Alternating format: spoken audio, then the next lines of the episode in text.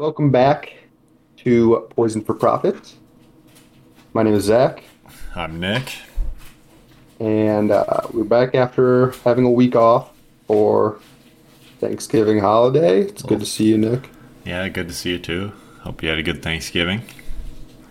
A lot of stuff has happened uh, since the last time we met. Uh, yeah, no kidding. It seems like uh, things don't stop. Even Yeah. when we take a break. Good news is we have two new episodes coming this week. Try to get caught up on things. And uh, after that, we got plans for our first in depth series that we'll talk about a little bit later. Trying to give a little bit meat, more meat to the bone. Um, dive dive a little deeper into some of these topics.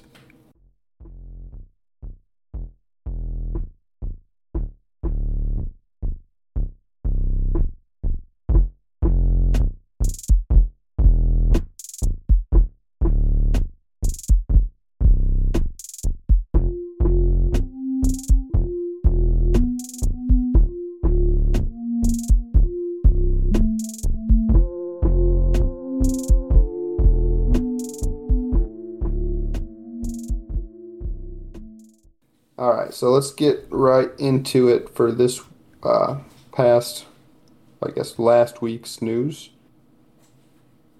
At the World Economic Forum meeting of the Alibaba president, J. Michael Evans, announced that the platform is going to be launching a carbon footprint tracker for individuals, individual users on uh, the Alibaba platform, so AliExpress uh, is included in that, which is kind of like Chinese Amazon. Basically, what it is is it tracks people's shopping and travel behaviors, uh, and it also gives rewards. It's kind of like a rewards program based on that. So, I guess the more sustainable, the more green products you buy, things like that, you get um, coupons, things like that. Right wing media uh, blowhards, I would say, uh, had a had a field day with with this news when he brought it up. He basically uh, said that it, it was just something they were going to uh, release or introduce soon, um, and then you know everybody on Twitter talking about is is all up in arms about how it's going to be the next tool in tracking everybody's movements. Um, you you probably know what I'm talking about, Nic. Have you seen people talking about anything like that about not just you know Ali Alibaba, but um, Right. Yeah, I think that's a huge uh, privacy concern a lot of people have nowadays. I mean, I feel like you can't go on any, uh, you know, like YouTube or podcast, any other podcasts that have ads, and they'll tell you, "Oh, get this VPN service to block uh, these companies from tracking you." So I think Yeah. privacy is at the front of a lot of people's minds.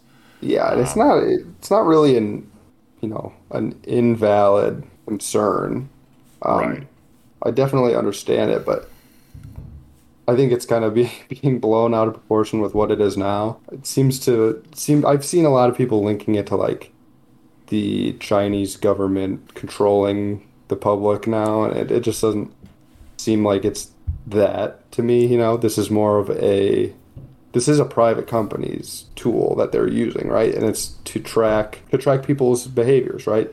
Just like any other company does with targeted ads, with you know buying people's data. Uh, I mean that that's all this really is. Right, and it's, It's not. It doesn't punish you, does it? For No, no, it's not forcing So- people to buy certain products. Yeah, So it's not like it's this is something I guess you can opt into if you're truly concerned about your privacy. Um, yeah, and I- it's I was just gonna say I see it as a good thing if I'm just another way to keep people accountable. yeah, not even accountable. It's just kind of incentivizing better, you know, more sustainable products, right? It's not like That's true. Yeah. people are trying to equate it to to a um, like the social credit score like that, That- Black Mirror episode.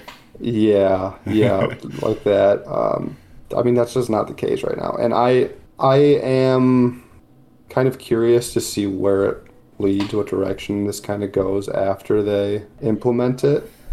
Um, I know, like, I'm not a fan of World Economic Forum, um, but this seems like just people kind of jumping the gun on on what it means for the future of like individual freedom, I guess, consumer freedom. And honestly, though, it's to me, it's I feel like people should know. It's it's just giving people more knowledge as to what's happening with their purchases. You know, Yeah. it's, it's more so. Oh, this pan is made with nonstick coating that has been linked to PFAS. You should go for stainless steel or cast iron, or you know, I don't know if it's going to be that way, but exactly, I'm interested to see what the app looks like, but something like that I think is huge to help people make more informed decisions. Yeah, yeah, um, like all it really is is more informed decisions. Exactly like you said. Even in like air travel, have you have you had to book a flight where it shows which flight is like the most uh, lowest carbon footprint or anything like that? Yeah, I see Yeah. that. Yep. It is And I see- interesting.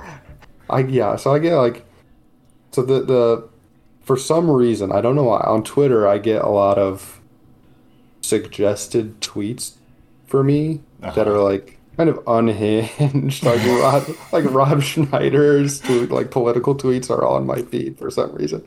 But he's Wait, like Rob Schneider, the actor? yeah, so he's very like I guess he's political now, but uh like he's tweeting things about um seeing those seeing, you know, information about carbon footprints on flights and he's tweeting about it being part of a communist takeover or something. It's just it's like insane people tweeting on these things that they don't really I mean, it's not what people will say, right? There's certain things that we talk about on this show that uh, I don't know know how to describe it. Like, there's a definite line between what this kind of market marketing of sustainability is and what companies do to kind of maintain their their their market share or like their profitability, right? Right. marketing something as sustainable is in no way like boosting profitability. I, I mean, you know what you know what I'm trying to say like it's not All they're doing is again, like we said, it's they're allowing people to make more informed decision. I I think uh, unfortunately a lot of people they're going to go lowest price or this is the time I need. But for some people that have the option to make a, ch- a, a choice, maybe they will choose, oh, this one is 80% more emissions than normal, but or I can do the one an hour later and it's only, you know, 35% emissions is normal. yeah, know. exactly. I mean, yeah. That's all it is. It's just more information for consumers. The It's only not- way they can make it so it's a bad thing is if they, I mean, even to me, it's not really a bad thing, but if they do start charging, I can kind of see a little bit of the argument. Like, oh, you want to use the flight that's more uh, carbon released, Like a carbon tax for consumers. Yeah. Sure. I can see a little bit of that argument, but I'm kind of for that. I mean, if you're going to do more damage and cause more harm for private gains, why not have a public tax that then can be used to uh, go back into mitigating those emissions? Yeah. Yeah. That's a whole nother topic. it is a whole other topic, yeah, and that's not what's happening here. Like this is just an incentive program for Alibaba users, right? right. Um, there's no carbon tax or anything going to these individuals, um, but we'll see what's next. Uh, I know companies like this, these multi-billion-dollar companies. It's usually technology like this is usually somehow used to do something like that. So I guess we'll just keep an eye on it and see what happens after. this gets implemented. I mean, at this point, I don't think it's going to be all that consequential in the near future or in how people make decisions. Um, Right. I think there's a lot of emphasis on people spending money wisely and saving money. I think there's a lot more emphasis on that than there is on spending consciously, like you know what I mean, like environmentally consciously. Um, we just got done with COP27, so a whole lot of talk about decarbonization. Um, it's good to incentivize consumers to make those choices. I don't really like the idea of regressive taxes for decarbonization and putting that on the consumers because there is that, you know, rampant, I guess, individual responsibility to save your money and, and hmm you know what I mean? Like, it's it shouldn't really have to be up to individual consumers to drive this effort. Well, yeah, especially with individual consumers making typically Yeah. less of an impact than Yeah. That, being said, um, I'm hoping this carbon tracking technology is used more in the future on companies, um, Right. industry. You know, it's not really necessary at the individual level unless you're talking about like ultra wealthy people with yachts and, and private jets and things like that. It's not that necessary to track everybody's habits like that. If this if we're talking about it in terms of like a decarbonization effort, right? right.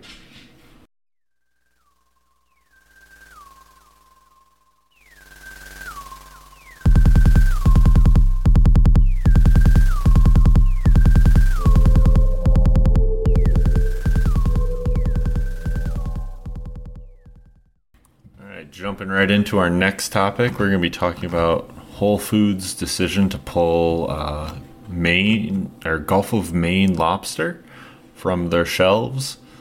Uh, so this has been pushed by a lot of environmental groups because the fishing gear that's used to trap lobsters uh, has been causing a lot of entanglement for the northern Atlantic right whales which they're an endangered whale species that are rare to begin with. Uh, I think they they believe that there's only 340 of them in existence, uh, so they're on their way towards extinction. So Whole Foods has said that they're pulling this species um, or this food from their shelves to help with that issue. So I think on the surface level, this is a really great thing. Uh, however, you think about uh, Whole Foods or not, as they are backed by Amazon, Jeff Bezos, everyone's favorite environmental organizations.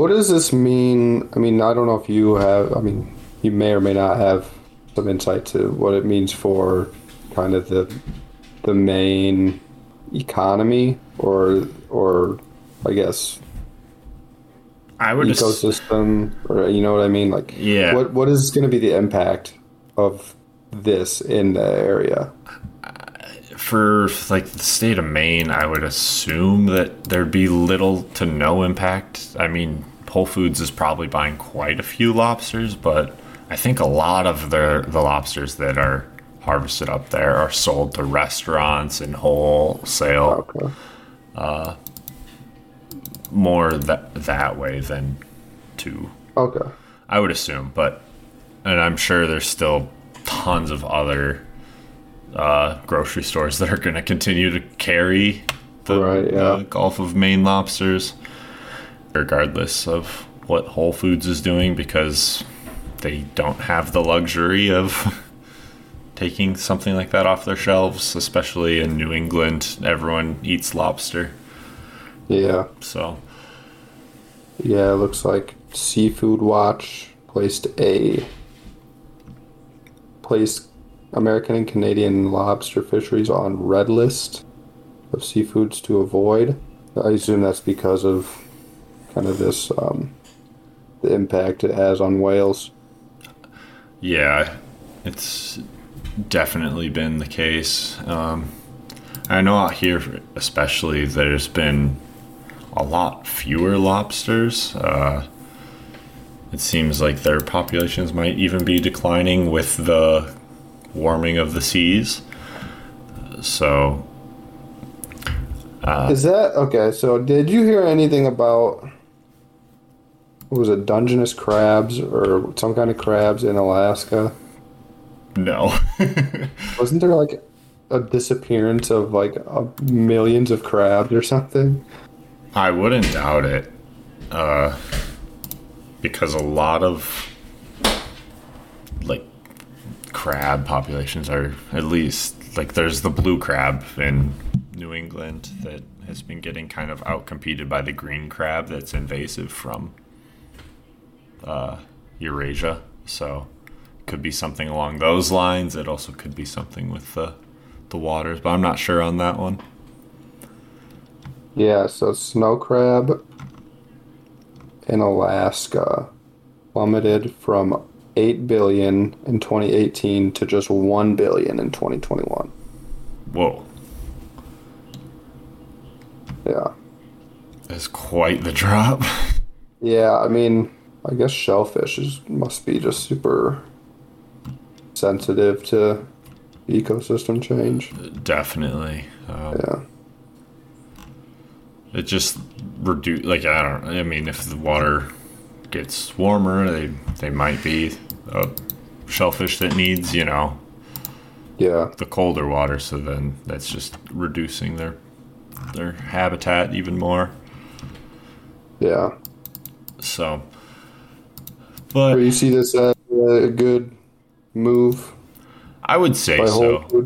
Yeah, I, I, think especially for uh, the right whale, that's the, to me the biggest uh, the biggest win in this to me because I mean the whales have been endangered and having issues for so long and from all the you know olden whaling and they just are so large that they're running out of space. It's you know that where they actually can hunt and do what they need to do. So I, I think this is right whales. I believe are one of the larger species of whale as well.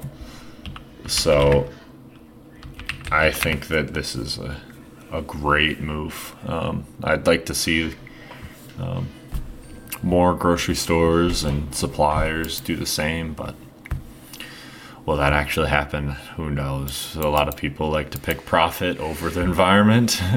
yeah. People love lobster too. this is true. And Maine especially, I think. Yeah. Right? Oh yeah. It's yeah. it's the thing to do. You go to Maine, you eat lobster, so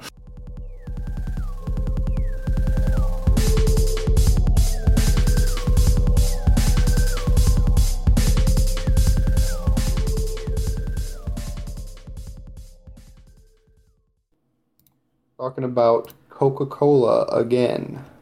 Uh, this time it's Coca Cola's Coca Cola's undermining of plastic recycling efforts uh, and how they kind of use their, you know, like we call it greenwashing or green philanthropy um, to to kind of obscure the other things they do that makes it more difficult to um, to really make progress on environmental issues.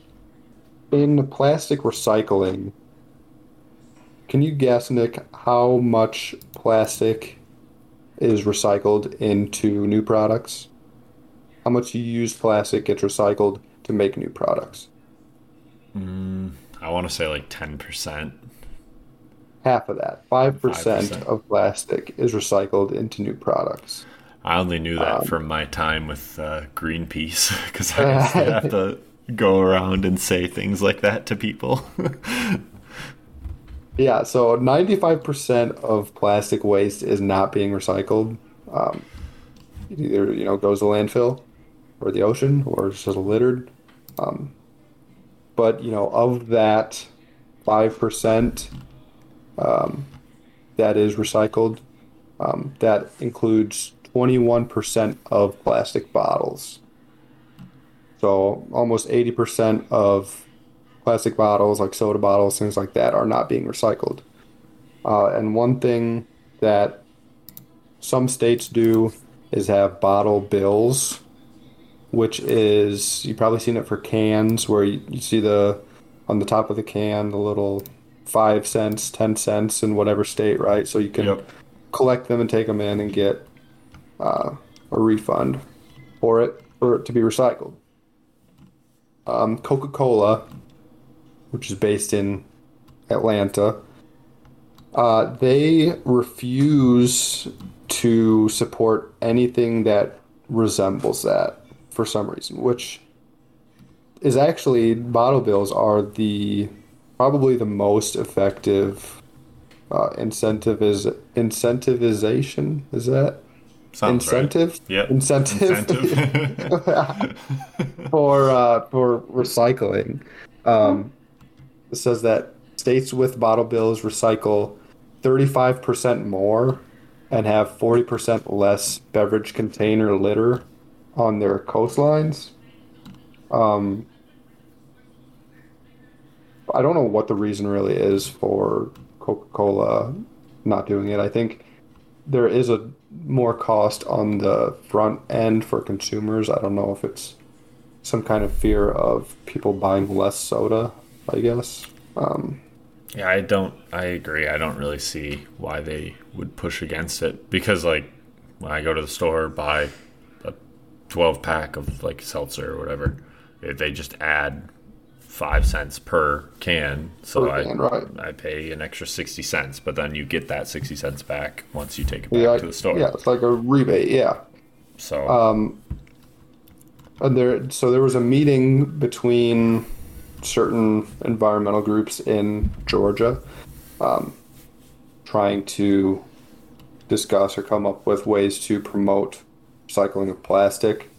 Uh, and a couple of them, like the Georgia Recycling Coalition and the Keep Atlanta Beautiful Commission, which is um, part of the bigger Keep America Beautiful um, organization. They pretty much knew from the outset that bottle bill was off the table. There's no reason to even really discuss it. They knew that any organization that supports bottle bill has a risk of losing all of their funding from Coca-Cola or from Pepsi. Pretty much any of the you know major beverage companies that contribute to this plastic pollution. Um, they will pull funding from organizations that support things like bottle bills. Uh, I wonder if that's because they're they're worried that it starts with the bottle bill and then it goes to stricter regulations on you can Yeah. only use these plastics because we all know that a lot of I think it's only like the recycled number two and like four actually can be recycled or something like that. So Yeah. I wonder if they're worried of like, you know, oh, you get this and then it's gonna be this next. Maybe that's what they're that's honestly, all I I don't can know. think. It, doesn't really seem too logical like, to me. I mean, I don't. Yeah, I don't foresee them really limiting much from beyond what they're doing already and, and the types of bottles they're producing already. I mean, those are recyclable, so it doesn't make. I think it's just a fear of their product price going up, Yeah. and then. But again, like I can't get inside of the mind of these people. We're at a time. yeah, we're at a time where more plastic is being produced than ever before. I think we're on pace to something like triple the production of plastic bottles by 2050. I don't know. The the, the effort to kind of undermine something like bottle bills when it's the most uh, effective tool to promote recycling, um, and then in turn, you know, blame people for not recycling enough. Because that's what they do, right? They there's a lot of I think marketing into recycling in general and recy- recycling plastic in general. Yep. But it's pretty much all just placed on the, the consumer's responsibility uh, to do the right thing, right? Uh, and we kind of talked about it with the Alibaba thing, the tracking thing. Um, people, really, the only responsibility I think in the U.S. that people really feel um, is financial responsibility, right? I don't think you know whether I'm whether it's right or wrong. Like financial responsibility outweighs anything like social responsibility, environmental responsibility, anything like that, because of just the culture we live in. Right. Um, and you know, if you can get people to, it's not even like it's not even giving people money to do this. You're just the the cost and the benefit is the exact same, right? You're getting the money back of what it would have costed without it. Right. Yeah, it doesn't make any sense. Um, so yeah, when you got these major polluters kind of calling the shots and then trying to, to place blame on the consumers for not doing enough. I don't know. You just got to kind of look at it through a more critical lens, I guess, in my opinion. Yeah. And it, it, it does seem weird now. It, it, it's like, why would Coca Cola be against a bottle bill? It seems like, like like you said, they love to shift the blame onto the consumer. Like that's like Yeah. the perfect thing for the consumer to do. It's not putting anything on Coca Cola to do. Exactly. No, and yeah, and if you put this in place, there's zero percent chance that you're going to get hundred percent of like recycling, right? right. Like that doesn't happen with cans where there's different bottle bills in these states. I assume there's not hundred percent recycling of cans in these bottle bill states. Um, but yeah, I mean it, that's like a win-win if you're Coca-Cola or one of these companies, right? Like put it in a bottle bill, you you'll make more money, or like I guess, right? Unless it goes into a fund. I It, it just basically sits. It's like it's, that's I think it just goes into a fund and that that pays then out to people that bring their cans back. Because you go Yeah. like you put all your cans in, they give you a receipt, you take it in. I usually just use it to get more groceries or whatever. okay. Yeah. So where's the risk here? I don't really see it at all. Yeah, I, I don't. I really People don't who understand. drink, it. yeah, people who drink soda aren't going to quit drinking soda for five cents a, a bottle or whatever it is. Well, and like if that's the problem, then buy a two liter. They charge still five for ten cents for a two liter. It's like Yeah. like if the sixty cents is too much for your sody pop. Yeah, I don't know. I don't understand it at all. But uh, yeah, I think recycling is something I'd like to talk about in the future.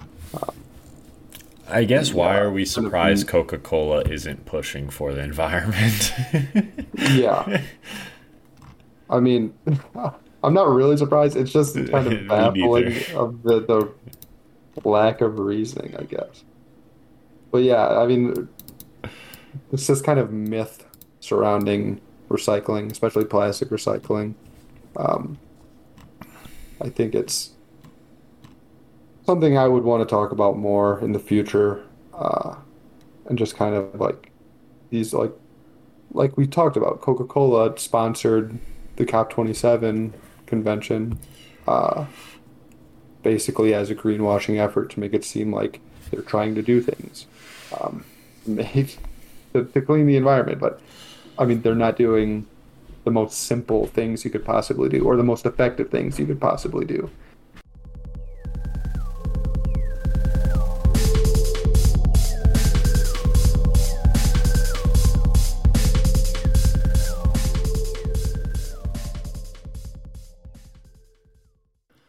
All right, our final topic for the day is going to be talking about the Inflation Reduction Act, uh, just one part of it. We think we might go into a full uh, episode on it uh, if that's something that people would like to hear about.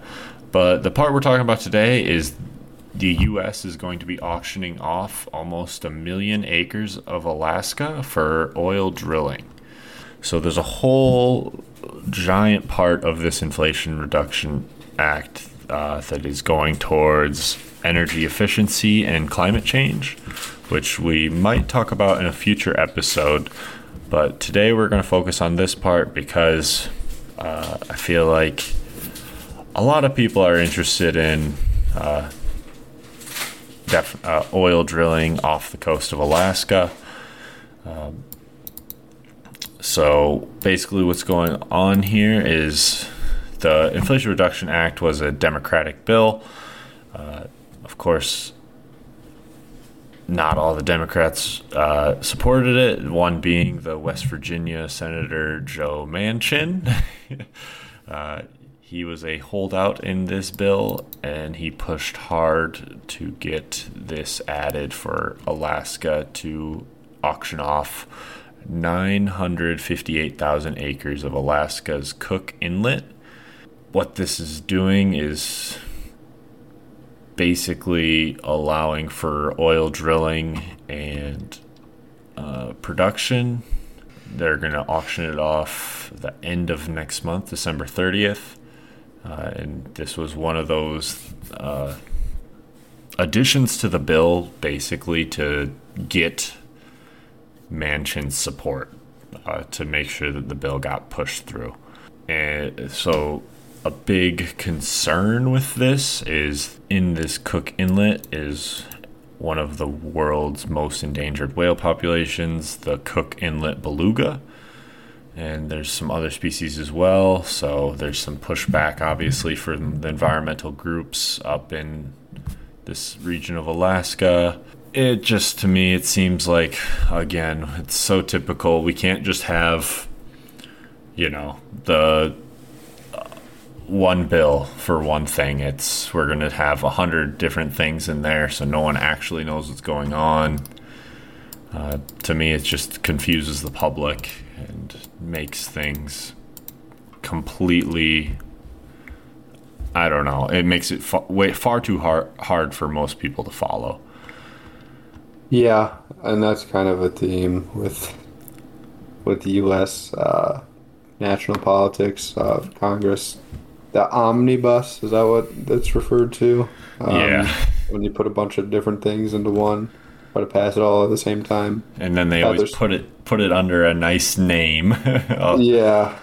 So, so. Uh, yeah and Manchin is one of these guys where i think a lot of people who listen to this podcast would probably um, be aware of his antics as a uh, kind of a block to anything progressive that Democrats try to get done, um, especially when it comes to climate action or energy, clean energy. He uh, has a lot of investments in fossil fuel and, and coal, specifically, being from West Virginia. He uh, in 1988 he founded Enersystems, uh, and it is estimated to generate over 70% of his portfolio income. So, of his uh, investments, like in 2020, he earned 613,000 from that company's dividends. Uh, and he has about $5 million stake in the company.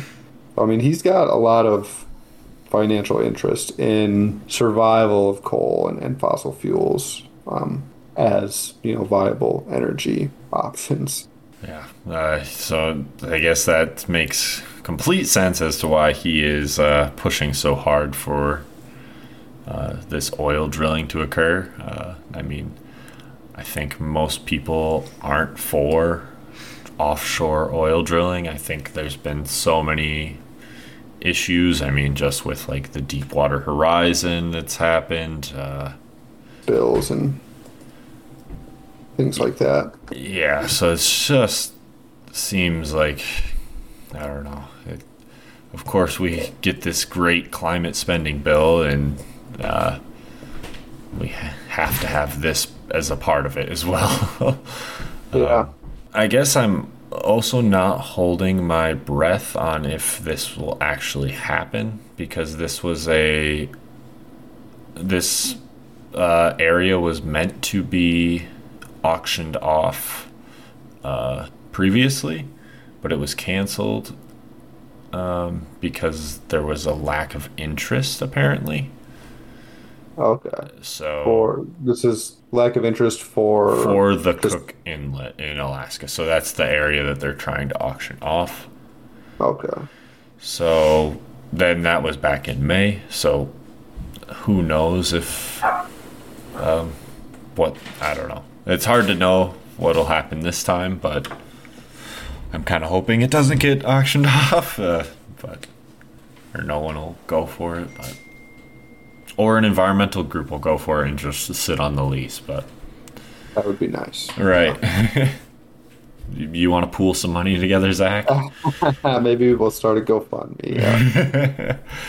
Yeah, there's a lot of pretty interesting stuff in this uh, Inflation Reduction Act that we were thinking of doing a full debrief on. Um, yeah.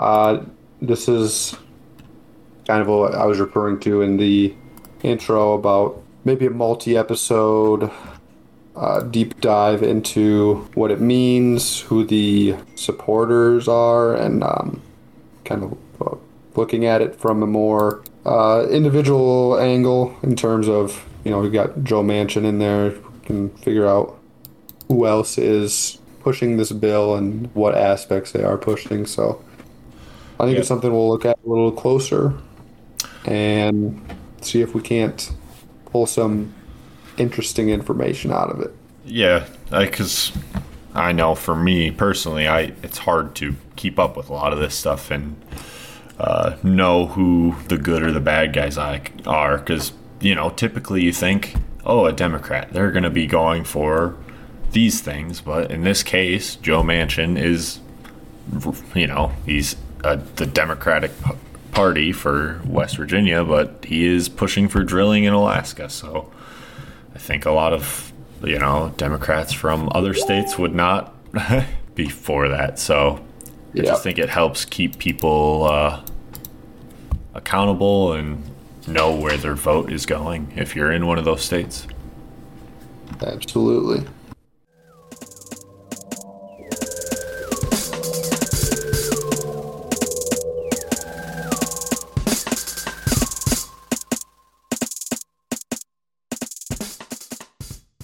That's about all we have for tonight. Hope you guys have enjoyed this episode. Uh, might be a little bit shaky, a little bit rusty. I know we were Yeah, both feeling that way. our, for So, a week off. Yeah, Yeah. especially because we've recent. I mean, we still feels like we just started to me. So Yeah. uh, I mean, we hopefully, you guys give us a pass four on this one. episodes. So. Yeah, yeah. But we will have another episode on Thursday. After this warm up, it should be a little bit smoother.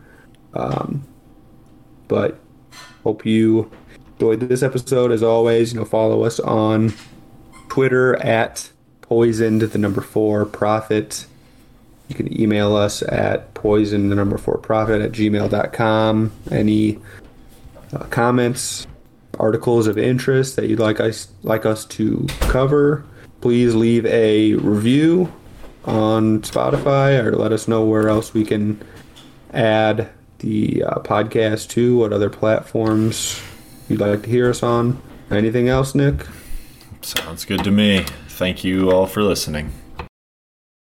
So with the investment that Coke is getting ready to make in Atlanta and in other major cities across the U.S., it is not going to be a part of that conversation. And we can either do it their way or we can drop out of participating, you know, in the funding that they're getting ready to provide, ready to provide, ready to provide.